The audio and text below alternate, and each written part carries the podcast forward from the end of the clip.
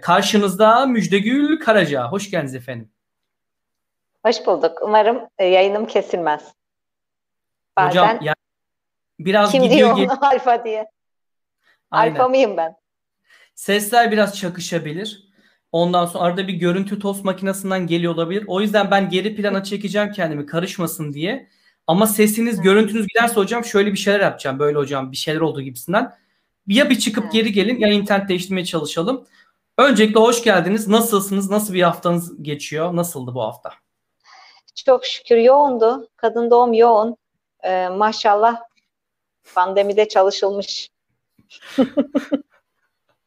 Geçen bir tweet okudum hocam. Bu aşı ne yaptıysa herkes evleniyor falan. Bütün arkadaşlarım ya da çocuk sayısı artıyor diye.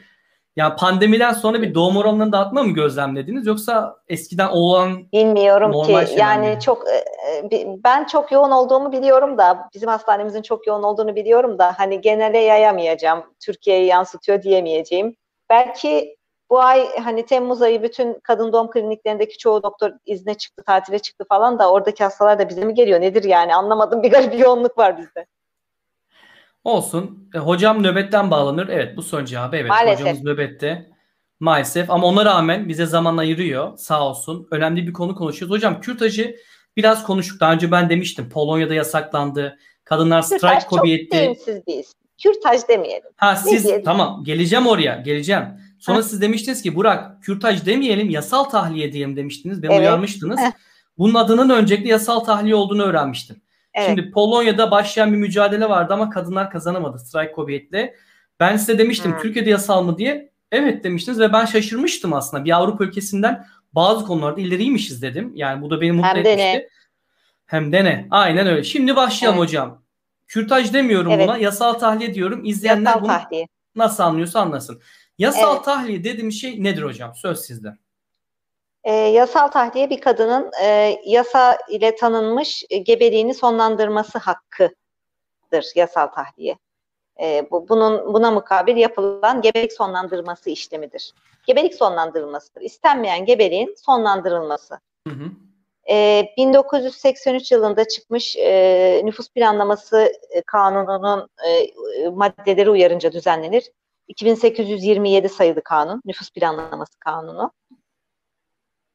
E, bu kanuna göre bir kadın, 18 yaşın üzerindeki bir kadın, e, reşit bir kadın, 10 haftanın altındaki gebeliğini kendi isteğiyle sonlandırabilir.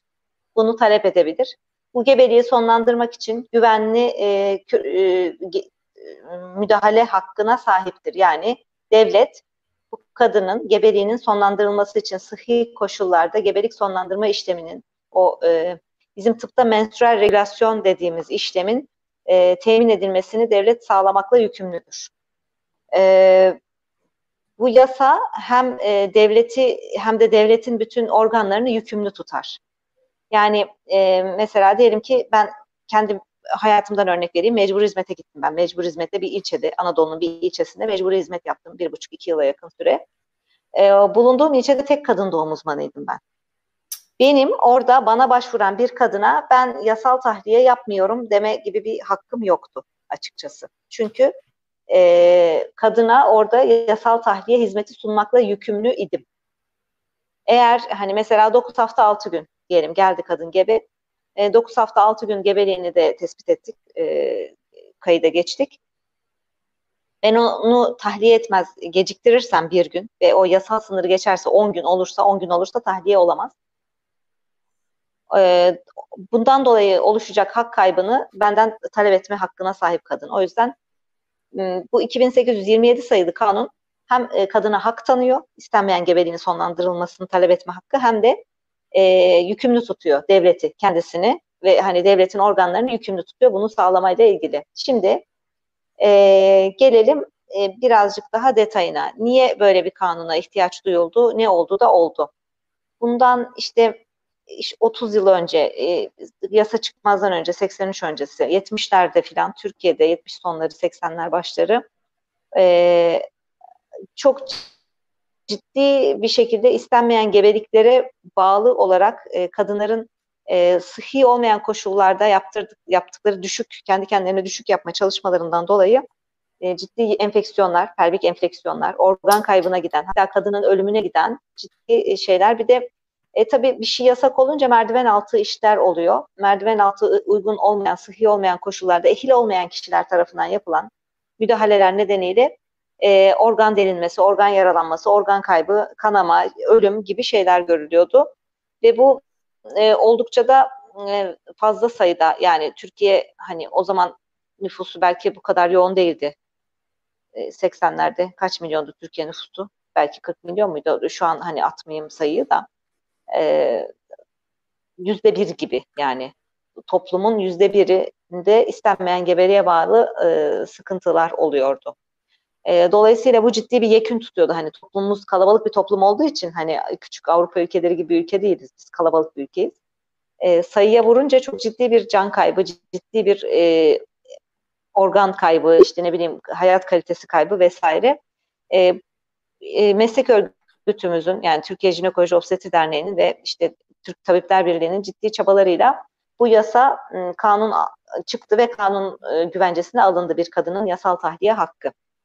Şimdi e, o zamandan beri yürürlükte olan bir kanun ve o zamandan beri e, her ne kadar kim ne derse desin ülkemizde o kanuni olarak bir yükümlülüktür. Yani devletin sağlamakla yükümlü olduğu bir hizmettir aynı zamanda ve kadının da hakkıdır ülkemizde. Ve dediğim gibi gerçekten çoğu Avrupa, Doğu Avrupa özellikle ülkelerinde olmayan bir şey. Yani bu anlamda e, yasal olarak e, bir ciddi e, kadınların hak sahipliği var.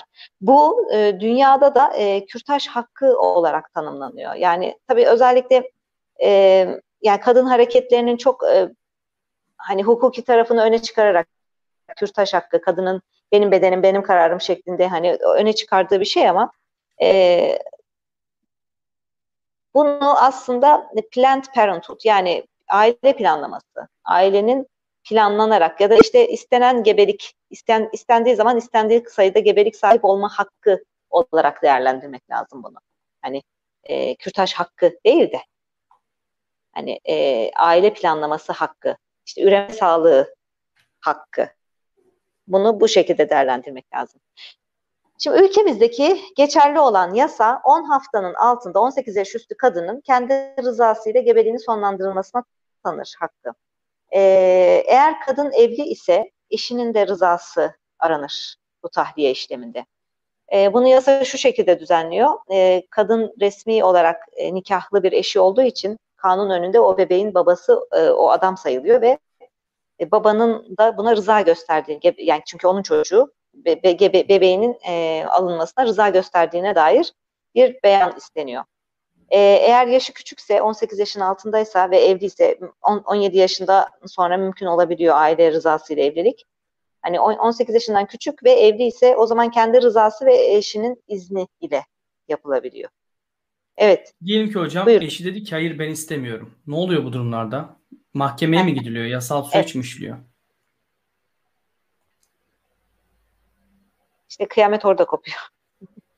Şimdi bazen e, araları kötü diyelim ki karı koca kavgalılar. Kadın bebeği e, başka birinden hani hamile kalmış onu da aldırmak istiyor.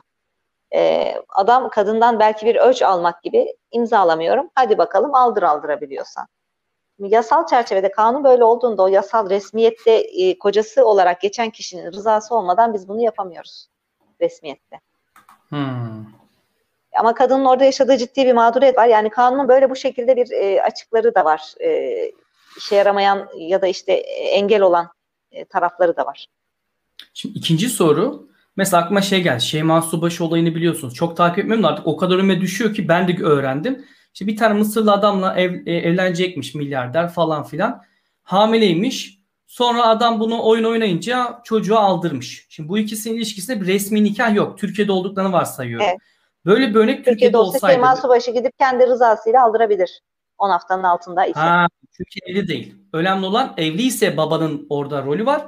Evli değilse Evliyse. kadın tek başına karar alabiliyor. Anladım. Evet, evet, evet, evet. Hmm, ee, tamam. Bizim yani benim şimdiye kadar çalıştığım bütün hastanelerde bir aile planlaması kliniği vardı. Şu anda bu hastanemizde de var. Yasal olarak e, bir kadın gebelik sonlandırma talebiyle başvurduğu zaman biz bu kağıtlı nüfus kağıdı istiyoruz. Bu kağıtlı nüfus kağıdında nikahlı mı değil mi görünüyor. Nikahlı tamam. bir eşi varsa onun da rızasını istiyoruz. Nikahlı değilse, bekar olarak görünüyorsa sadece kendi onamıyla alıyoruz işlemi. Mesela Onur'un güzel bir sorusu var hocam tam bu noktada. Diyor ki mahkeme sonuçlarına kadar bebek doğarsa Türkiye'de uzun sürüyor mahkemeler. Acaba bunun mahkemeleri daha mı hızlı sonuçlanıyor bu durum bildikleri için? Şey e, sanırım nöbetçi e, savcı hakim kararıyla acil karar alınıyor. Yani tam oradaki hukuki sürece hakim değilim. O yüzden hani ekipteki avukatlardan da destek aradım ama pek yüz bulamadım e, biz e, sosyal hizmetler uzmanımız var hastanemizde. Böyle bir durum varsa kadın mağduriyet yaşıyor. Orada başka kanunlar da giriyor. Yani o kadının e, cinsiyetinden dolayı yani kadınlık cinsiyetinden dolayı e, mağdur olması durumu, işte doğacak bebeğin e, sonraki nesle daha çok hani maluliyet getirecek olması durumu vesaire gibi şeyler işletilirse orada resmi nikahlı olan eşin rızası olmadan da sonlanıyor. Ama o zaman hani bir e, yani hekim orada tek başına yükümlülük altına giremez. Mutlaka hani bir savcının, hakimin de bir şeyi e, onayı oluyor. E, çünkü yarın bir gün yani mesela diyelim ki devlette çalışmıyorsun ya da işte devlette çalışıyorsun her neyse. Kadın geldi bebeği aldırmak istiyorum. E, tamam sen de rızasını aldın ve bebeği aldın. Hmm. Yarın bir gün e, bir mahkeme celbiyle karşılaşabilir hekim ben bebeğimi aldırmak istemiyordum. Ben o tarihte bu kadının kocasıydım. Bu bebek benden ben onu aldırmak istemiyorum. Sen bunu aldın beni öldürdün diye e, baya yani tahammüden adam öldürmek kanunda o, o geçiyor. İşte o cinayet kanunu var ya insan öldürme kanunu 15 yıldan başlıyor. Yani doğrudan o maddeye sokuyor seni. Hani bir hekimin yaptığı işten dolayı böyle bir suç zan altında kalmaması e, gerekir. E, o yüzden mutlaka bir savcı hakim kararı ile e, yapılıyor bu durumlarda. Hani kadın mağduriyetini şey yapmak için. Hakikaten mahkemeyi beklersen hani çocuk doğar o arada gerçekten. Evet, bir kere yasal evet. tahliye sınırını geçer 10 hafta sınırını. Şimdi bu maddenin 2827 sayılı madde, kanunun 5. maddesinde e, şöyle bir istisnai hal tanımlıyor 10 haftanın üzerinde. A. Annenin hayatını tehdit eden veya tehdit edecek bir durum varsa. Yani biz e, buna tıbbi tahliye diyoruz aslında. Yasal tahliye değil tıbbi tahliye olmuş oluyor orada annenin e, ya da işte gelişmiş olan hali hazırda diyelim ki ağır derece aort yetmezliği var. Ağır derece ne bileyim tansiyonu var. Ağır derece böbrek yetmezliği var. O gebeliğin devam etmesi annenin hayatını tehlikeye atacak. O zaman e, söz konusu oluyor. Yani buna kurul karar veriyor ama yani tek bir hekimin inisiyatifinde değil gene. Birkaç hekim, ilgili branş hekimi vesaire e, bir kurul kararıyla 10 haftanın üzerindeki gebeliği de ama yaşam sınırına gelmemiş olacak. Yaşam sınırı da e, 24 diye kabul ediyoruz. E, literatürde yaşatılmış en küçük bebek 24 hafta. O yüzden hani 24 haftaya olan e, kadar kısımda tahliye yapabiliyoruz. İkinci istisnası da bu maddenin, 5. E, maddenin 2827 sayılı nüfus planlaması kanununun 5. maddesinin B bendinde de doğacak çocuk ile diyor onu takip edecek nesiller için ağır mağluliyete neden olabilecek hallerde. Burada ensest vakaları söz konusu. Yani e, babasından hamile kalmış, abisinden hamile kalmış. Ondan olduğu da belli ama bebek 16 hafta filan. Hani eğer doğarsa bebeğin anası, babası, kardeş vesaire ya da baba kızın çocuğu. E, do, nesiller için daha ağır mağluliyetlere, bunda tabii diğer e, tıbbi nedenler de giriyor. Diyelim ki bir genetik hastalık taşıyıcısı vesaire. Genetik bir hastalık var. E, o zaman e, kadın doğum uzmanı ve ilgili dal uzmanının yine imzasıyla bu durumlarda da tahliye yapabiliyoruz. Fakat onlar tıbbi tahliye oluyor. Terimler biraz karışık değil mi? Biraz da böyle hani hakikaten hukuk dersi gibi oldu. Ya biraz Yasal aynen. Tahliye, Şimdi birisi yazmış tahliye. hocamız hukukçu değil diye ama sonuçta bu işin içinde olduğu için e, ama ona geliyor. Biliyordur diye düşün. Ha, aynen. Tabii, tabii. O yüzden sordum yani hani hocamıza da. Ee, bir de akıl mağluliyeti varsa kişinin şuur serbestisi yoksa e, o da 6. maddede düzenleniyor. Hani e, mental geriliği var ya da başka bir e, mental zorluğu var kişinin. O zaman da e, kişinin rızası olmaksızın hekim kararıyla tahliye söz konusu olabiliyor öyle durumlarda. Çok çok nadir durumlar için söz konusu bu ama hani kanuna aykırı bir durum olmasın diye kanuna eklemek durumunda kalmışlar.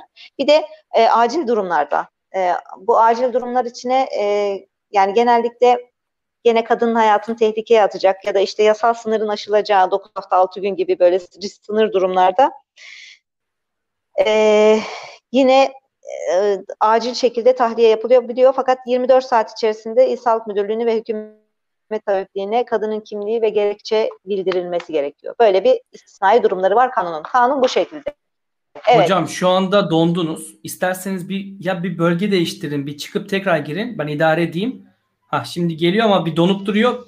Hani cama yanaşabilirseniz daha iyi çekecektir. Ha hocamız gelene kadar. Şimdi arkadaşlar gördüğünüz gibi işin hukuksal, hukuksal boyutu çok karışık. Belki bir gün bunu da konuşuruz. Yani çok farklı parametreler var, çok farklı opsiyonlar, durumlar var ve Türkiye'de nasıl işliyor ben detayını tabii ki bilmiyorum. E, hocamızın anlattığı şekilde, hocamızın anlattıklarına bakarsak çok karışık bir durum. Dediğim gibi biz işin etiklik tarafının tartışanı ya da bir tarafı değiliz. Ama ülkede böyle bir yasa var. Ülkede böyle bir hak var. Biz sizi bununla ilgili bilgilendiriyoruz. Gerisi sizin şeyiniz. Ben önceki yayında hocamızla konuştuğumda hocam bana şey demişti. Burak bugün de söyler zaten. Gelenlerin çoğu evli çiftler. Hani biz şey algısı vardı Türkiye'de. Yani eskiden ben de öyle düşünüyordum bir 5-6 yıl önce. İşte e, zevkine yapıyorlar çocukları aldırıyorlar. Hayır böyle bir durum yok. Yani böyle durumlar da var ama genel olarak böyle bir durum değil. Hatta çoğu aileymiş. Çoğu da ebeveyn oluyormuş.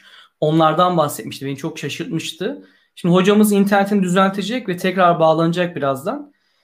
Kürtaj ameliyatını konuşacağız. Nasıl bir ameliyat olduğunu, nedir, ne değildir. Sonra kürtaj yapı nedir, ne işe yarar onu konuşacağız. Ha, hocamız geldi zaten. Şimdi daha iyi olacağını umuyorum hocam. Benim tamam. bir yere gitmem gerekti de o yüzden kusura bakmayın. Olsun olsun. Ben bir şey şunu toparladım siz gittiğinizde. Hani bir algı oluşuyor biliyor insanlarda eskiden. Mesela ben de 5-6 yıl önce şey sanıyordum. E, keyfine yapıyorlar çocukları aldırıyorlar falan filan tarzında. Oo, Halbuki hiç öyle değil. Siz bana demiştiniz ya genelde Burak bana aileler geliyor diye. Mesela bu çok önemli karı bir noktaydı benim açımdan. Evet. Genelde karı koca geliyorlar. Ya da e, yani e, e, şey çok soruluyor bana. Hocam e, evli misin bekar mısın diyen kadın doğumcuya ne cevap verilir şeklinde. Hmm. Ya bir kadın doğumcu size evli misin bekar mısın diye soruyorsa sizin e, gebeliğinizin e, yasal durumu için veyahut da vajinal muayene için soruyor. Yoksa hani sizin bekar olduğunuzu e, şey yani yürümüyor size. Hani ha, tabii hangi ortamda sorduğu kadın doğumcunun değişir. Hani havuzda soruyorsa evli misin bekar mısın diye. Belki yürüyor olabilir de hani bu doktor hekim e, Benim birkaç kadın arkadaşımdan bunu duydum. Kadın doğuma gittiklerinde ya muayene için soruyor. sormuşlar bunu ve yanlış anlamış kadın arkadaşlarım. Ben bilmiyorum niye sorulduğunu da. E, vajinal muayene onlara. için soruyor. Ha. Vajinal muayene için soruluyor. Yoksa senin medeni durumun beni ilgilendirmez yani. Vajinal muayene yapabilir miyim, yapamaz mıyım mı? Burası Türkiye ya. Ayıp ya burada öyle şeyler sormak. Vajina falan demek çok ayıp yani. Ben çok aykırı bir insanım o yüzden bu ülkeye e, vajinal muayene yapabilir miyim demiyor da evli misin bekar mısın diye soruyor. Şimdi kadın bekar ne alaka diyor yani. Hani nikah mı kıyacağız? Niye bana evli misin bekar mısın diye soruyorsun. Sebep buymuş. Şimdi, ben de öğrenmiş Yani oldum. hafif mütesebbin bir şekilde vajinal muayene yapabilirsiniz diyebilirsiniz hekime bunu soran hekime ama o sizin medeni durumunuzu nikahını al geçirmek için falan sormuyor. Onu söyleyeyim. Vajinal muayene yapabilmek için soruyor. Ya da bir gebelik varsa kanunda böyle bir şey olduğu için yani kanuni tarafı olduğu için bu gebeliğin e, soruyordur. Yoksa e, bir kadının e, medeni durumu hiç beni ilgilendirmez. Şöyle devam edelim hocam. Şimdi yasal tahliye onaylandı. Yani bütün şartlar sağlanıyor ve bir ameliyat Hı. süresi olucu süreci başlayacak. İşlem, müdahale ediyoruz. Ameliyat müdahale. değil de kürtaj, e, kürtaj ameliyatı diye yazmışsınız ya. Ameliyat, ameliye, operation ne bileyim. E, biz buna e, müdahale ediyoruz. Genelde kullandığımız terminoloji müdahale. Bu bir müdahaledir. Tamam Aslında başlığımıza da onu yazalım işleme, alt başla. Hı hı. Yaptığımız işleme de menstrual regulation deniyor. Yani adet düzenleme aslında. Adet düzenlemesi demek. Çünkü, Aynen. E, menstrual regulation çünkü MR'dır kısaltması. Aslında yaptığımız iş MR. Kullandığımız aletin adı da MR kanülü. MR yapıyoruz yani menstrual regulation. Çünkü o gebeliği sonlandırıp o günü yap, işlem yaptığımız günü adetinin ilk günü yapmış oluyoruz. Yani tıbbi olarak bir adet gördürmüş oluyoruz. O yüzden aslında yaptığımız işin adı menstrual regulation. MR. E, küret ile yapılırmış eskiden. Böyle küretler varmış tıpkı böyle bir kepçe gibi. Rahmin içine girilip o kepçeyle rahmin içi kazınırmış. Şimdi artık günümüzde öyle bir şey yapılmıyor. O yüzden kürtaj e, terminolojisini de pek biz kullanmıyoruz. O ama halk arasında tıpkı kızlıkları gibi hani genel geçer kullanılır bir laf olduğu için hani çok geçiyor. Biz de bir şey demiyoruz ama e, yaptığımız işlemin adı menstrual regulation. E, ve hani bunun yasal tarafı da yasal tahliye, yasal adı da gebelik sonlandırılması. E, MR kanülü böyle tıpkı bir e, pipet gibi, böyle plastik bir pipet gibi bir şey, plastik. Ucuna böyle vakumlu bir enjektör takıyoruz, vakum olan.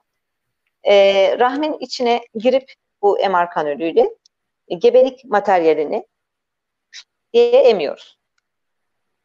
Son derece basit ve kısa bir işlem aslında.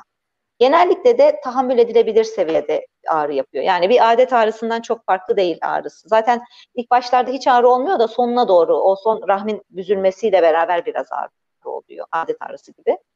O yüzden genellikle de lokal anesteziyle yapıyoruz. Hani bir genel anestezi almaya ihtiyaç duyulmuyor da genellikle.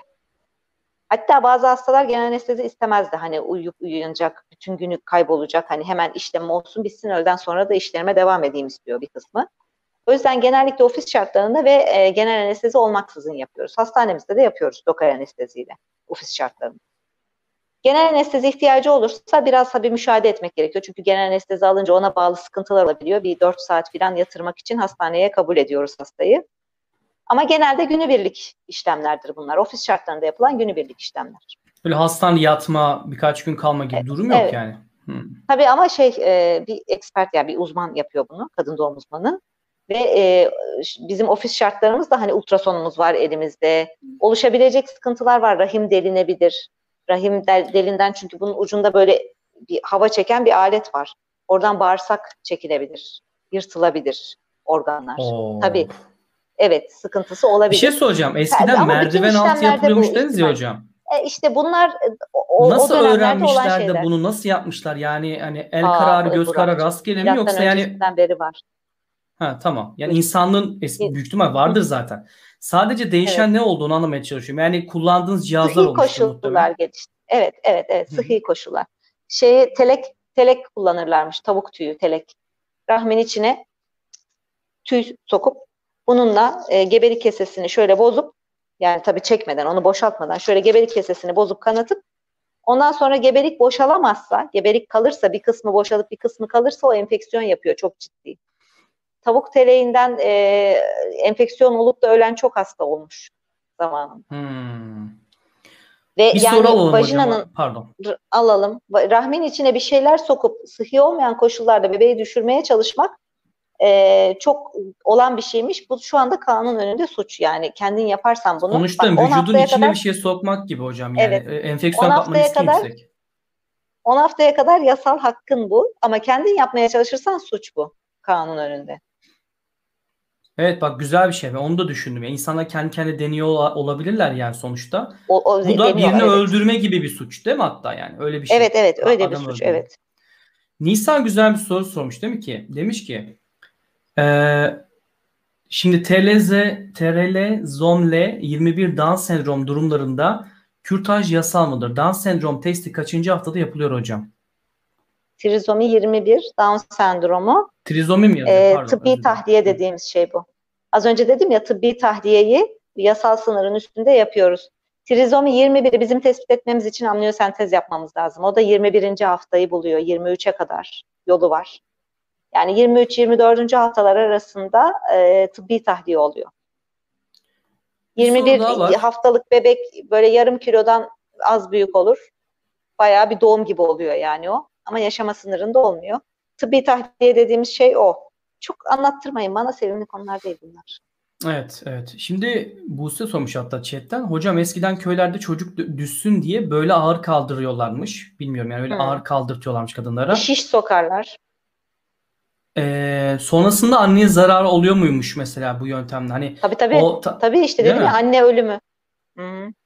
Hmm. Tamam. Şimdi hocam şeyi de anlattınız operasyon sürecini de anlattınız. Ameliyat demiyoruz buna. Ee, ne diyorduk? Müdahale. MC, şey, müdahale. müdahale. Hatta. MR. Aynen. MR, MR diyoruz.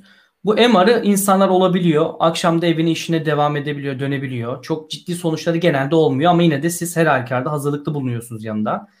Peki Tabii. hocam, şimdi başlıklardan birini görüyorum. Kürtaj hapı ya da ne diyelim? Hı, hı. E, yasal kürtaj, kürtaj hapı, hapı öyle biliyorlar.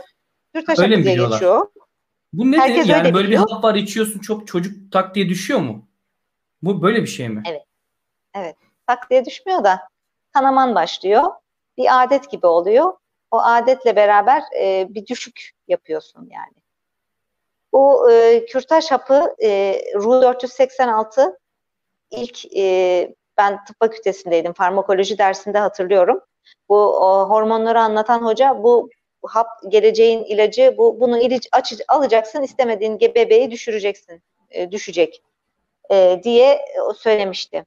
Fakat e, yayınlar öyle olmadığını gösterdi. Yani bu ilacı aldığın zaman gebelik düşmüyor. Bir kısmı düşüyor. Bu şey gebelik hormonu var ya progesteron. Anlatmıştım evet. bunu. Bu gebelik hormonu progesteron gebeliğin devamını sağlayan hormon işte.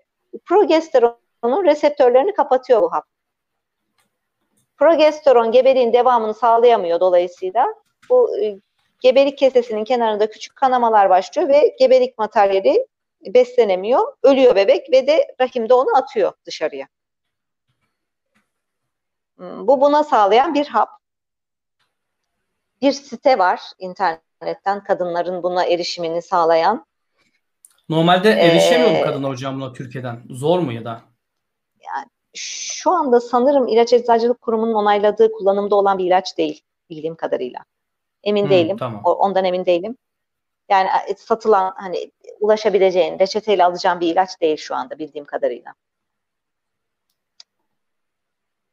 Ee, şimdi bunu tabii e, kadın e, hareketleri bir hak olarak hani çünkü düşünsene ertesi gün hapı gibi muamele görüyor. Yani bir Aynen. kadın e, istenmeyen gebeliğini hiç kimseye söylemeden, hiçbir sağlık kuruluşuna gitmeden, hiçbir şekilde kayıt altına alınmadan e, internetten kayıt dışı bir şekilde aldığı ilaçla alıp düşük yapabiliyor. Yani Siz ne düşünüyorsunuz? Teoride, ben bana da böyle mantıklı geliyor. Teoride mantıklı. Teoride mantıklı ama, ama pratikte öyle olmuyor işte. Evet, ee, onu Şimdi bunu düşün ki düşün yani Yozgat'ın bir ilçesinde bir kadının aldığını. Yozgat'ta çalışan üç tane kadın doğum uzmanı var diyelim ki. Hani şu an tam hatırlamıyorum sayılarını da. Onlar da o hafta yoklar yani izinliler şeyler. Yani bu kadının Yozgat ile gidecek, oradan Ankara'ya belki sevk edecekler ya da neyse işte herhangi bir şey gelse başına o e, düşükten dolayı. Çünkü düşüğün tamamı böyle pat diye bebeği düşürtüp e, rahmi sağlıklı bir şekilde tutmuyor. O rahmin hmm. içinde bir kanama başlatıyor ve gebelik materyalinin bir kısmı düşüyor, bir kısmı içeride kalıyor vesaire bir tamamlanmamış düşük oluyor. Biz ona incomplete abort diyoruz tıpta. Tamamlanmamış bir düşük oluyor. Tamamlanmamış düşük rahim ağzı da açık olduğu için enfeksiyon e, neden olur orada. Bir enf- enflamatuar süreç olur ve ciddi bir enfeksiyon olur. E, hem ağrılı hem kanamalı bir şeydir. Müdahale gerekir. Yani bizim o MR dediğimiz işlemi bir an evvel yapmamız gerekir orada. Şimdi bunu alan, gebelik de biraz büyükse hele daha da çok olur o ihtimal.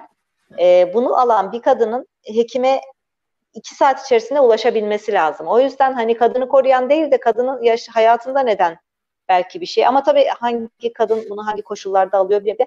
Ben burada hep şey diyorum yani kürtaj hapını savunacağımız. Doktor kontrolünde olabilir evet. hocam. Mesela size geldiklerini siz tabii verebilirsiniz. Doktor kontrolünde, doktor kontrolünde öneririm tabii ki. Tabii ki, tabii ki. Ama bir hekime ulaşabilecek durumda olsun kadın. Tamam, Şunu, evet, şunu anlamama izin verin hocam. Yani müdahale mi daha sağlıklı, riski az? Yoksa aynı süreç hastanede bekleyecek yine kadın. O hapı veriyorsunuz hapla o düşme oluyor. Hangisi daha bana sanki hap daha az riskli gibi geldi. Yanlış mı anladım bilmiyorum. Eğer tam olursa düşük hap daha az riskli hmm. tabii ama düşük her zaman tam olmuyor dedim ya. Incomplete evet, oluyor. o zaman tam da sıkıntı. Tamam. Yine sizin müdahaleniz evet. gerekecek incomplete evet, olursa evet. mantıken. Hmm. Evet. Yani gebelik materyalinin bir kısmı düşüyor, bir kısmı kalıyor içeride. Ona müdahale Zor etmek bir konu. lazım. Zaten bugün yayının evet. başına dedim ya hocam biz işin etik kısımları şunlar bunlar bizim bizim de bir sağlık kısmını biz Türkiye'de yasaların izin verdiği kısımları yani konuşuyoruz. Yani etik tartışması yapılır tabii ki. Yani doğacak çocuğun yaşam hakkı, o babanın e, babalık hakkı, yani yasa yasa açık. Yasayı gördünüz. 18 yaşın üzerindeki bir kadının tabii, tabii. resmi nikah olmayan e, birlikte olduğu adamın hiçbir babalık hakkı falan yok. Hı hı hı. Buna göre. Yani biz sevişmiştik, senden hamile kalmıştım, aldırdım onu diye öğrenebilirsin her an. Hiçbir hakkın yok. Başka Buralar soru var mı? Düşün. açık konular ama yani tartışabilecek e, düzeyde de değilim ben. Hani bunu biraz daha felsefi yaklaşmak. Hani ne bileyim varoluşçu felsefe açısından bu böyle ne bileyim humaniter felsefe açısından bu böyle falan diye böyle konuşmak lazım. Çok tartışmak lazım. Şimdi bu e, iyi ki tartışılmıyor Mert Ali ülkemizde. Hı hı. Amerika'da yes. kıyamet kopuyor şu anda. Amerika'da yaklaşık 14 eyalette kürtajı yasakladılar. Yani yasal tahliyeyi yasakladılar. Ee, ama yani sonuçta Amerika, Alabama'da yasak yan tarafa gidiyor, Missouri'de yaptırıyor falan. Yani böyle şey e, eyalet değiştiriyor kadınlar yaptırma. Ama gene yapıyorlar. Gene oluyor yani. Gene aile planlaması klinikleri full.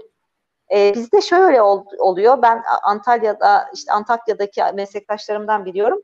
Ee, Suriye'den çok hasta gelir. Sınırdan geçer gelirler kürtaja. Suriye'de yasak. Hani bu e, işte Amerika'da evet yasak birkaç eyalette ama Allah'tan birkaç eyalette serbest de orada Şimdi mesela hocam Polonya'da yasaklandı dedim ya. Yani e, çok saçma. Abi zaten Hollanda. sınır açık. Her yer evet. açık. İstediği ülkeye geçebilir. Şuradan 9 saat Hollanda evet. yani. 4 saat Almanya. Yani şey, bilmem Estonya. Yani ne gerek var buna? necessary evil diye bir tanımlama var ya. The necessary evil. Gerekli kötülük. Hı hı. Yani bu biraz böyle sanırım e, felsefi etik açıdan e, bu, bu perspektifte tartışmak doğru olacaktır. Kürtajı ben bir kadın doğum hekimi olarak necessary evil olarak görüyorum. Güzellemesini yapmıyorum. Savunmuyorum. Ama bir hak olarak, kanuni hak olarak olması gerektiğini düşünüyorum. E, çünkü aksi takdirde sonuçları daha kötü olur diye hani kötünün iyisi olarak görüyorum bunu. Ama tabii ki asıl olan önce engellemek, önce engel olmak, koruyucu hekimlik öncelikle. Bakın ta ne zaman geldik kürtaja? Ben kaç sefer anlattım, aile planlamasını anlattım, koruma yöntemlerini, adet düzensizliklerini, e, ilk cinsel ilişkiyi, yani nereleri anlattım, nereleri anlattım. Buraya bu bizim bu son aşamamız şey. olmalı yani hocam. Bu son bu, aşama Yani kötünün evet. iyisi bu. Yani istenmeyen gebeliktense bu bunu tercih ediyorum. Hani bu şey gibi ben hani size ölümü gösterip bir hikaye anlatmıştım ya hocam. Gibi. Hani üniversitede evet, tanıdığım ölüm çocuğum. yani o. Abi yani evet. son aşama çocuğunu yani oraya kadar ben de hep bunu sorguladım. Başta niye korunmadın? Korunmadıysan, evet. çocuğu yapmayı planladıysan, sonra pişman olduysan niye kürtaj dediğimiz olay yasal tahliyeye başvurmadın? Onu da yapmıyorsan abi o saatten sonra sen o çocuğu öldüremezsin. Yani o bir cinayet zaten çocuk şu an onu biliyorsunuz müebbet hapis. Yani hayatı bitti ikisinin de. Kız da artık bilmiyorum ama bilinçli insanlar bireyler olsa Avrupa'daki gibi daha çok Avrupa'da bu çok gerçekten insanlar burada çok bilinçli bir konuda. Kız çocukları 14, 15, 16 yaşında bunların eğitimini alıyor. Zaten bizim yayınların sebebi de bu. Belki bizim yayınımızı izleyen birisi şu anda böyle bir durum içinde de olabilir. Hemen en azından bir aksiyon alabilir. Ne yapacağını bilir yani. Yarın bir gün iki evet. arada bir yerde kalıp yanlış tercihler yapmasın. Bizim derdimiz bu. Sonuçta Türkiye'nin gerçekleri bunlar. Gizleyemeyiz.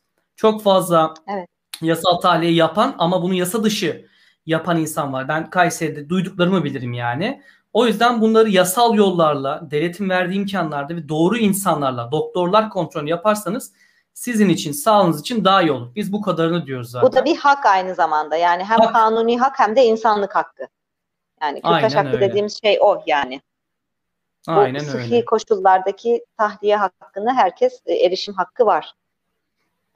Aynen öyle. Ha. Başka ne var aklımıza gelmeyen bir şey var mı söylemediğimiz? Hmm. Şimdi şu var bir de ülkemizde e, bunun e, kanuni olarak hak olmasına rağmen pratikte sanki engelleniyormuşçasına bir hava. Şimdi bunu zaman zaman böyle hükümet aleyhinde özellikle haber yapanlar biraz da kaşıyor burayı böyle biraz da böyle arttırarak ben vallahi kendim görmedim açıkçası. Yani ben ama Ankara'da hep bu büyük doğum evinde çalıştım. Hep de bu büyük hastanede çalışmaya devam ediyorum. Bizde hep oldu.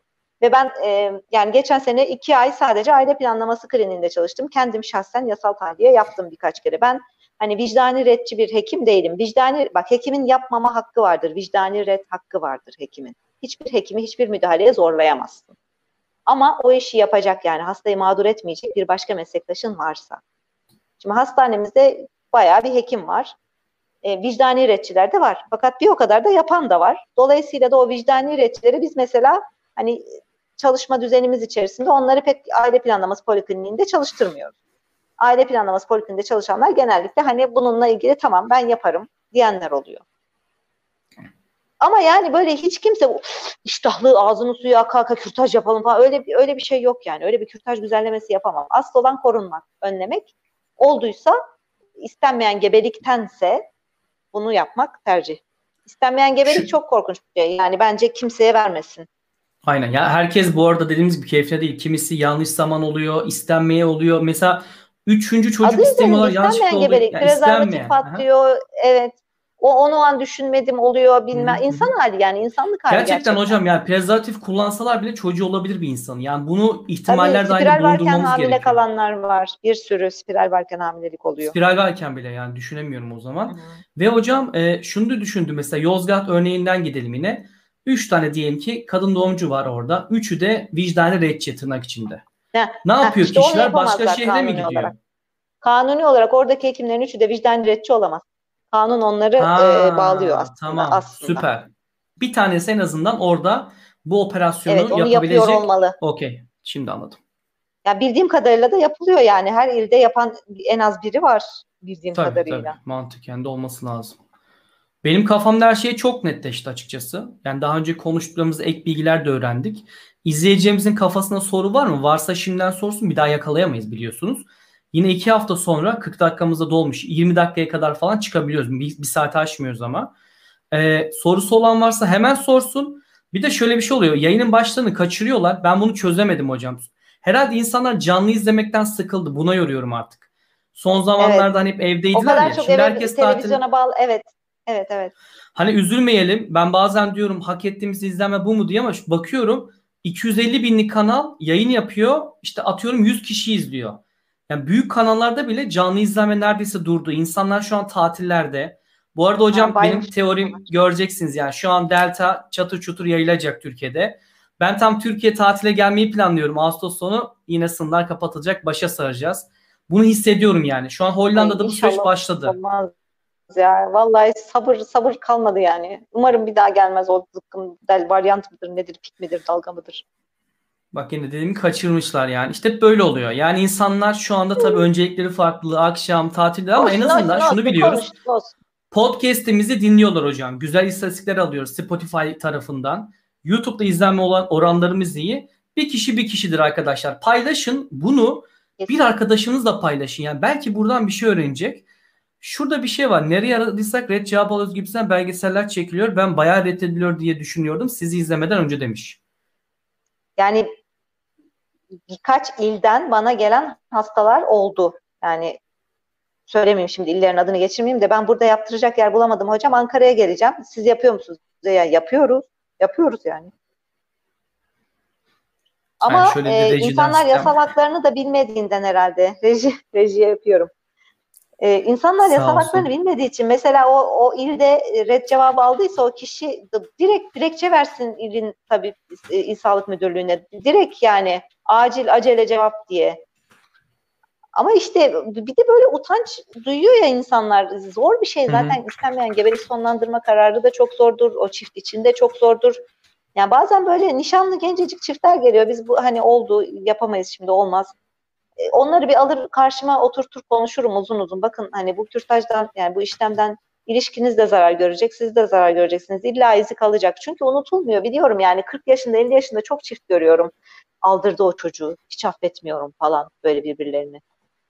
O izi kalıyor çünkü şeyden. Ben kendi yaklaşımım zaten hastanemizde de öyle oluyor. İlk yasal tahliye istemiyle başvuran bir kadından o evrakları istiyoruz, ultrason istiyoruz vesaire. Onlar bir gün sürüyor. Ertesi güne ya da bir sonraki güne randevu veriliyor bir gün ya da iki gün sonra hani hemen o başvurunun olduğu gün değil de bir gün sonra yani bir insana düşünme fırsatı tanımak için hani artısını eksisini koyup bebeğe bakabilir miyim, doğurabilir miyim, olur mu?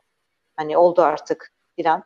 Öyle yani dönenler de vazgeçenler de olabiliyor arada. Ama tabii bunu kadının üstüne baskı hissettirmeden bazen öyle şeyler de duyuyorum. Kalp atışını gösterdi bana. Bak kalbi atıyor dedi. Ondan sonra bebeğin kalp atışını görünce önce ona kıyamadım artık falan. Halbuki kalp atışı ultrasonda görünen bir şey yok. O kadının hissettiği bir şey yok. Ona quickening deniyor. Böyle e, kuş çırpıntısı gibi bir şey. E, Amerika'da e, bu son zamanlarda yapılan bir şey. Yani bu postmodern e, katılaşmasında Amerika'nın bu kürtaj yasağı bilmem ne vesaire çıktı. Öncesinde e, 70'lerde 60'larda falan yasaldı ve bebek hareketleri dışarıdan hissedilir hale gelene kadar o quickening dedikleri o şey olana kadar yapılıyormuş. Amerika'da yasalmış yani. Çok güzel iki soru daha alacağım hocam. Bitirdiniz tamam. mi cümleyi? Ses, ya, görüntüyü Bitti. göremiyorum bazen. Heh, emin olamıyorum. Sedat hocam hoş geldin bu arada. Selamlar ben de özlemişim. Ee, kürtaj sonrası sağlıklı gebelik riski oluşuyor mu? İkinci, üçüncü kez kürtaj durumları oluyor mu? Güzel bir soru. Maalesef oluyor. Maalesef bazı kadınlar kürt yani yasal tahliyeyi bir e, aile planlaması yöntemi olarak benimsiyorlar. Asla yasal tahliye bir aile planlaması yöntemi değildir. Asla. Anladım demek istediğinizi. Ee, özellikle iki, üçüncü e, müdahaleden sonra rahim içi yapışıklık riski çok artıyor. Ee, artık rahmin içinde üretken bir doku kalmayabiliyor bazen. Yani özellikle üçüncü müdahaleden sonra yapma artık diyoruz. Yani belli ki gebe kalıyorsun yani korun bir şekilde. Birkaç tane Yani bu son aşama var. olmalı. Önceki yöntemlerinde zaten evet, anlatmıştık. Evet, evet, ha, anladım. Evet. Bunu evet. alışkanlık haline getirmememiz gerekiyor. İbrahim Bey bir soru sormuş. Ülkemizde geçtiğimiz günlerde bir bebeğe çöpe attılar. Toplumsal olarak bunu mu insanlar bunu insanlara mı itiyor? Bizden baskı yapıyoruz yoksa insanların bilinçsizliğinden mi? Yani zor bir soru. Hepsi cevap. E, E hepsi. Hani A diyemiyorsun aynen ben de aynısını diyecektim. Hepsi bir arada bütün faktörler. Ya bu kişiler mesela bilinçli Ama o işte olsaydı hocam. buzdağının görünen kısmı Burak. Bu çöpe atılan bebek buzdağının görünen kısmı. O buzdağının biraz şöyle bir 50 santim altını da görüyoruz biz hekimler olarak. Ama daha da altı da var yani. Ben bugün bir tane okudum hocam. Adam 17 yaşında mı ne? Kadın 16 yaşında. İmam nikahlı eşi. Adam demiş ki ikinci, üçüncü kadına tamam demen lazım. Doğuda bir yerde oluyor. Galiba Urfa'daydı. Kadın kabul etmiyor. Kadını vuruyor. Ya bu nasıl bir ülke? Nasıl bir dünya? Yani hani bunlar buralarda olmazken bizim ülkemiz olunca hani herhangi bir yerinde ülkemizin ben üzülüyorum. Yani ne yaparsak yapalım biz bu yayınlar o insanlara ulaşmadıkça ve kadın hareketleri, kadın hakları veya özgürlükleri hep hocam mücadeleyle kazanılmış. Siz de biliyorsunuz. Hatta size hatırlar mısınız? Groningen'deyim ben şu anda. Buradan bir müzeden kadın doğumcu, buranın ilk bilim insanlarından onun yaşadığı hayatı göstermiştik Cevdet'le birlikte. Yani kadın şöyle el bebek gül bebek gelmemiş. Mücadele etmiş, tehdit edilmiş. Burada da kadınlar dışlanmış. Burası sadece Türkiye'de atıyorum 60-70 yıl ileride. Türkiye belki 20-30-40 yıl sonra bu şeyler çok saçma gelecek. Bugün haberlerine baktığımızda. Yobaz diyecekler. Aa Türkiye'de bu mu olmuş diyecekler ama biraz geriden geliyor. Sor, sorun burada. Evet. Çok sağ ol. Çok sağ ol Berat. Evet. Beğeniyi de arkadaşlar çökelim. Yorum yapalım. Bu yayın bittikten sonra aşağı en azından güzel yorumlar yaparsanız algoritmada biz üste çıkarız. Bunları söylemiyoruz. Söylemeyince de kimse yapmıyor ama algoritmada böyle bir şey var. Yorum yapmanız gerekiyor. Ben çok evet. teşekkür ederim hocam. Yani biraz üzücü son oldu. Gerçekler acıdır. Türkiye'nin gerçeklerine girmek istemezdik ama bunlar da oluyor. Burada da mağazamızın linkini bıraktım. Tişört falan alırsınız orada. Hani, Güzel şeyler birkaç, var. Birkaç tane yönü var ya bunun. Böyle Twitter'da da birisi yazmış sana kürtajın etik tartışmasını yapacak mısınız? Anlaşıldı hiç konuşmayacaksınız. Böyle bir şeyli atarlı atarlı biri yorum yapmış sana. Yani işte başlıkları yani, yazıyor. Yani ben neyini tartışayım etikliğin? Yani siz de dediniz ya ya ben kendimi sizin yerinize koyuyorum. Giderek seve seve bir oradaki o müdahale yapmam. Ama bu benim mesleğim. Yani şey gibi düşünün. Mesela benim annem de demişti anestezi teknisyeniydi. Emekli oldu. Masaya diyor bir terörist dahi gelse ben o zaman duygusal müdahale etmem falan. Hayır diyor. Yani bu yani tıp etiği gereği orada müdahale etmek zorundasın. Orada ona öyle bakamıyorsun. Sizin durumunuz da benzer. Evet. Tabii bu insanlar bunu anlamıyor. O açıdan bakmıyor. Böyle bakarsanız daha iyi olur. Ay anneciğim teşekkür, teşekkür ederim. Sağ İyi olasın. akşamlar anne. Niye, niye böyle bir şey yazmış ya? Vulva kıllıdır. o çünkü benim şeyim. Bir sabah tweetim bu şekildeydi. Bir gün yani artık vulvanın kılını sökmeye çalışan enfeksiyon olanlardan nasıl bir fenalık geldiyse böyle bir Konu atmış. buldum. Konu buldum iki haftaya. Konu buldum. Konuşmadığımız bir konu hem de. Genital sağlık ve temizlik. Tamam. Yoksa bunu konuşmazsak herkes jel alacak oraya özel. İyi Yoksa ben de bu işe evet. gireceğim. Satışlara başlayacağız hocam yani. Güzel para var. Genital hijyen konuşalım. Bak Genital hijyen, Buse bunu not al grubumuza. Heh. Yani, yani işte bunlar hep böyle temel konular. Koruyucu hekimlik konuları. Ee, önemli e, e yani insan tokatlamıyorum canım. Yani orada benim Hocam, çok atarlı bir personam var. O gerçek mi? ben değilim ya çok atarlı bir personam var da. En son gerçek... bir tartışma oldu. Ben tanımıyorum ama benim kardeşim okuyordu. Bu Pukka denen bir yazar galiba. Hı-hı. Garip olan şey anladığım kadarıyla ikiniz aynı şeyi savunuyorsunuz. Yani feminizm diyelim ama kendi aranızda da bir ayrım mı var ya da birbirleriyle mi sorun var? Ne oldu bilmiyorum. Niye böyle bir atar yaptı size? Feminizmin çok fraksiyonları var da şey yani beni mizojin buluyor bazı feministler bir takım. Yani O ne demek hocam? Tatlı su feministi diyorum. Yani kadın düşmanı, mizojinist. Mizojini kadın ha. düşmanı demek. Ama ben de bazı feministleri erkek düşmanı gibi buluyorum. Yani sanki erkekleri e zaten öldürünce er, erkek sorun çözülecek düşmanlığı gibi. yaparak feminizm yapılmaz. Evet. O feminazi diyorlar onlara. Ben de ha, hani, onlara feminazi bana... aynen. Çok fraksiyonları var da bir de e, değişik şey fark ediyorum Burak'cığım. E, kadın doğum hekimlerinden nefret eden bir kadın grubu var. Ağır ağır yani. Ağır ağır nefret var kadın doğum Öyle mi? hekimliğinden. Evet ağır ağır bir nefret var. Bunu meslekte çok geç fark ettim. Hep üzerime alınıyordum. Bunu üzerime alınmamam gerektiğini, yani şöyle aynaya baktığımda kendimde nefret edilecek bir taraf bulmuyorum da temsil ettiği meslek grubu itibariyle bazıları yani çoğunun olumsuz deneyimi var, e, gördükleri, sahip oldukları ön yargılar var. E, dediğin her türlü şeyi e, sanki böyle kadın düşmanı bir e, söylenmiş gibi algılama eğilimi var. Size ne kadının donundan falan diye ya benim mesaim orada geçiyor orada çok farklı şeyler oldu da. Ha bu kadın donu muhabbetiydi. Oldu. Anladım anladım. Ya ben niyetinizde emindim zaten. Yani bu kötü niyetle atmadığınızda bazen şunu görüyorum. Mesela bazı bir tane ha, doktor arada, bir kadın var, vardı. Dedim ya çok ettiğim. yoğun. Bu, bu ara hastane gerçekten çok yoğun. Yoğunluktan ve yorgunluktan. E, stres yani. oluyor aşırı, sizde. Bir şeyler aşırı paylaşmak istiyorsunuz. Yani niye bu kadar yanlış anlaşılacak bir şey yok ki onunla? Yani bazı zaman bir doktor hatırlıyorum. Şöyle bir şey hocam her hastayla olan diyaloğunu Twitter'a yazıyordu. Şimdi bu da etik değildi. Şimdi her şeyi ama. Tabii. Ve de küçümser bir düzeyde. Ama sizde ben bunu hiç yakalamadım ve böyle bir şey hissetmedim. Hastanın anlayabileceği şekilde. Şey Şimdi bana da şey dediler hasta görse şey üzülür falan. Ben yani çoğunu birkaç tane hastanın farklı şeylerini anonim yaparak şey yapıyorum. Onu anlamasının imkanı yok yani. Bir, neler yaşıyorum ben? E, gündüz e, şey e, o, e, buzdağının görünen görünmeyen kısımlarının bazılarını görüyoruz yani e, hastanede günlük pratikte. Öyle şeyleri pek yani yansıtmıyorum hani genelde eğlenceli tarafından. O, gün de o, yaşadığım başka bir şey var. Çok güldüm ben ona. E, belli bir kadın değil ve onu o gün de değil yani birkaç gün sonra artık o hafta içerisinde anonim baktığım 350 hastadan bir tanesi hangisi nerede böyle sanki hasta bilgilerini ifşa ediyormuş gibi bir mahrem bilgi paylaşımı varmış gibi de böyle bir etik tartışma da başlattı bir takım meslektaşlar. Sağ olsunlar. E, çok sevenim çokmuş hakikaten o anlamda. E, bir acayip bir linç yaşadım geçen hafta. Değişik bir linç oldu. Yani gene bu, gene feministlerden linç yemeyeceğimi düşünüyordum ama şu davul tokmak muhabbetinden beri feministlerden linç yemiyordum. Olsun Değişik hocam yani linç hepimiz Unutmuşum. hepimiz bir gün linç yiyeceğiz yani sosyal medyanın yani, artık maalesef şey yok. yok. E, bir şey söyleyen bir insan linçleniyor. İlla ki söylen, söylediğin şeylerin içinde bir şey geçiyor yani. illa bir linçlenme durumu oluyor da hiç linçlenmiyorsan ne politik doğruculuk yapıyorsun demektir. Hiç linçlenmiyorsan hiç e, yaş tahtaya basma böyle geçiyorsun demektir. Aynen öyle. E, o değil de yani e, bir takım tatlı su feministi dediğim grupların hiç kadın yaşayan bir tane tek bir kadına temas etmemiş. Kendi çizdiği çerçeveden bakıyor hani dünyaya. Yani o, o yani ve o hareketin feminizm hareketi öyle indirgenebilecek bir hareket değil. Çok kıymetli bir hareket yani feminizm hareketi. Kadın erkek hepimiz feministiz biliyorsun. Sen de feministsin değil mi Burak?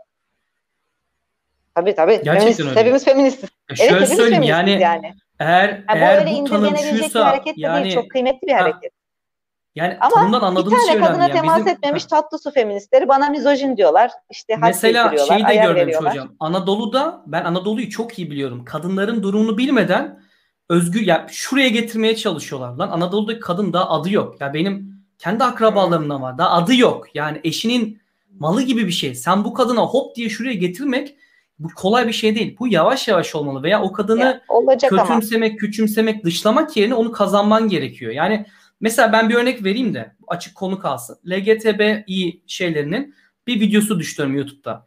Üç tane trans ya da kadın bilmiyorum iyice izlemedim. İstiklal Caddesi'nin ortasına çırılçıplak birbirlerinin poposuna şaplak atıyorlar. Etrafından insanlar toplanmış. Bunun yolu bu değil. Ben bu videoyu hala evet, var YouTube'da bakabilirsin. Orası sen. öğrenmiş. Ben bunu yabancı arkadaş evet yaban bu biraz inatlaşmaya dönünce kötü oluyor. Veya bu grupların siyasete hmm. girmesi, tabii, tabii. her konu hakkında yorum yapması ne oluyor? Halkı kaybediyorsun. E bizim amacımız halkı kazanmak değil mi? Halktaki kadını bilinçlenmek değil mi? Burada biraz hata evet. düşünüyorum. Antipatik. Ki yani yani o Pupa'yla girdiğim oluyor. diyalogta da antipatik oldu biraz. E, kendim de mesleğim adına üzüldüm sonradan. Yani keşke o seviyeye gitmeseydi diye. E, ama insanız yani hepimiz. Ben de e, yani hakikaten geçen hafta aşırı bir yorgun haftamdı.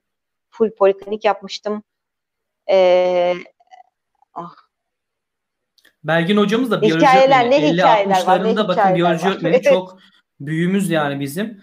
Ee, görüyorsunuz hikayeler burada ve Belgin Hoca'nın bu öğrencileri de yani Anadolu köyü falan da değildi yani İstanbul Ankara'da falan çalışıyordu sanırım hocamız. Büyük şeylerde bile bunlar olabiliyor maalesef. Tabii tabii. Hayır yok yok öyle anlaşılmasın. Az önce siz feministsiniz siz böyle böyle yaptım ya. Hani zaten öyle anlamda asla şey değil içimden gelmeyen bir şey demem yani onaylamam da. E şöyle bir şey var hocam zaten bizim bu yayınları yapmamız bile feminist bir hareket gibi düşünebilirsiniz. Biz evet, mesela LGTB yayını yaptık. Bin kişi falan takipten çıktı ama yanlış bir yayın değil abi. Hiç yani bir psikolog da yapıyor. Hmm. Tabii tabii. Muhtemelen siz de bu Hiç yayınları yapıyoruz. eminim. Benim de arkamdan bir şey diyorlardır sizin de veya burada takipten çıkan da vardır.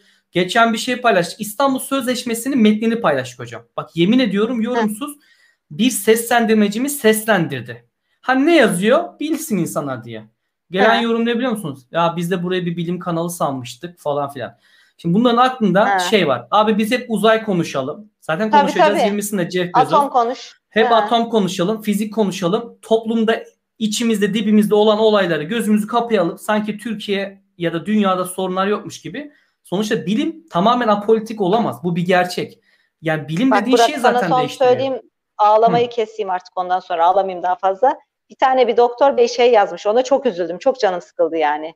Böyle e, tabii tabii devam edin. Böyle iki doktor doktor odası muhabbetine çevirin burayı. Halkın cinsel şeyini, eğitimsizliğini böyle çevir, değiştireceksiniz sanki.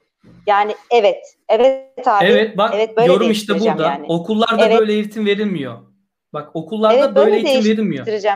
Bir ürolog arkadaşım var. Bir çeşitli ürolog arkadaşlarım var da orada çok yazıştığımız, netleştiğimiz bir ürolog, bir gastroenterolog var, bir e, aile hekimi var. Onlarla böyle yazışıyoruz e, e, şeyde eğlenceli bir dille. E, bunların yani konuşulabilir şeyler ve gayet hepimiz ailesinde, işinde, gücünde insanlarız yani. Hani bir, bir öteki değiliz yani. Bu tür esprileri yapan, bunları konuşan öteki birileri değil. Bu, Bak şu yorum çok bu, doğru hocam alttaki yani. Ülkenin cinsel açtığını hasta bakanlar bilir. Yani e, poliklinikte 50 hasta 60 hasta bakan hekim e, gördüğü şeyler e, yani size söylediğimin 10 bin katı kadar daha çok şey kitap var. Kitap yazsam yani. neler olur demiştiniz ya kitap roman yazsam Hı. hani ne hikayeler var sizde ben eminim yani ama bu hasta haklarına saygınızdan anlatmıyorsunuz ama iyi hikayeler olmadığını da eminim. Yani böyle hani ibretlik Tabii. hikayeler. Ben ben bir kere kendim biliyorsam siz benden 100 tane fazla hikaye biliyorsunuzdur. Ve ben her gün bir kadın arkadaşımla konuştuğumda Türkiye'de artık can güvenliğinden korktuğunu, işte şuradan bir mobbing yediğini, işte kötü şeyler yaşadığını ve birçoğu da şunu diyor. Ben Avrupa'ya gitmek istiyorum. En ihtimalle cam Özgür tavana takılıyorsun akademide. Cam tavana takılıyorsun. Doçentliğini alıyorsun, profluğu belki alıyorsun ama bölüm başkanı olamıyorsun falan filan. Yani o cam tavan var her yerde. Aynen öyle. Bu kadar basit. Yani, ve arkadaşın yorum doğru. Yani canıyla boğuşan bir kadın oturup da uzayı düşünemez abi. Yani hangi ara onunla uğraşsın? Hangi ara bilim, felsefe, sanat yapsın? Öncelikle var olma çabası Tabii, içinde heh, ya kadın varlığını kanıtlamaya çalışıyor. Ya ben varım. Ben bir bireyim ve bana saygı duyman lazım. Ama karşı taraf adet buna izin görüyorum. vermediği sürece adet görüyorum. Memem var. Ya mesela popom var. Şey, şey için uğraşıyor hocam. Yani bu bir Bacağımı lüks gösteriyor. değil. Evet. Yani ped, ped ulaşımı kadın mesela. Ped ulaşımı istiyor. Yani bu bir lüks değil mesela. He. Ya evet. bunlar hocam zamanla bence gülüp geçinilecek konular. Ya tarihe biz şu an not düşüyoruz. Belki 20 yıl sonra Türkiye'de petler ücretsiz olacak. Belki diyorum. Ve insanlar bugün izleyip vay be zamanda bunun konuşuyorlar diyecekler ve gülecekler. Ama bunun yolunda mücadele. Bu da bir gerçek. Evet. Çok teşekkür Çok hocam. Teşekkür Sağ olun, var olun. Ee, ben Hastası bir bitiriş yapayım evet, hocam. Evet. Aynen. Çok güzel bir kitaptır. Tavsiye ediyorum. Çok sağ olun hocam. Görüşmek üzere. Sevgiyle kalın. İyi nöbetler diliyoruz efendim. Kolay gelsin. Sağ, sağ olun.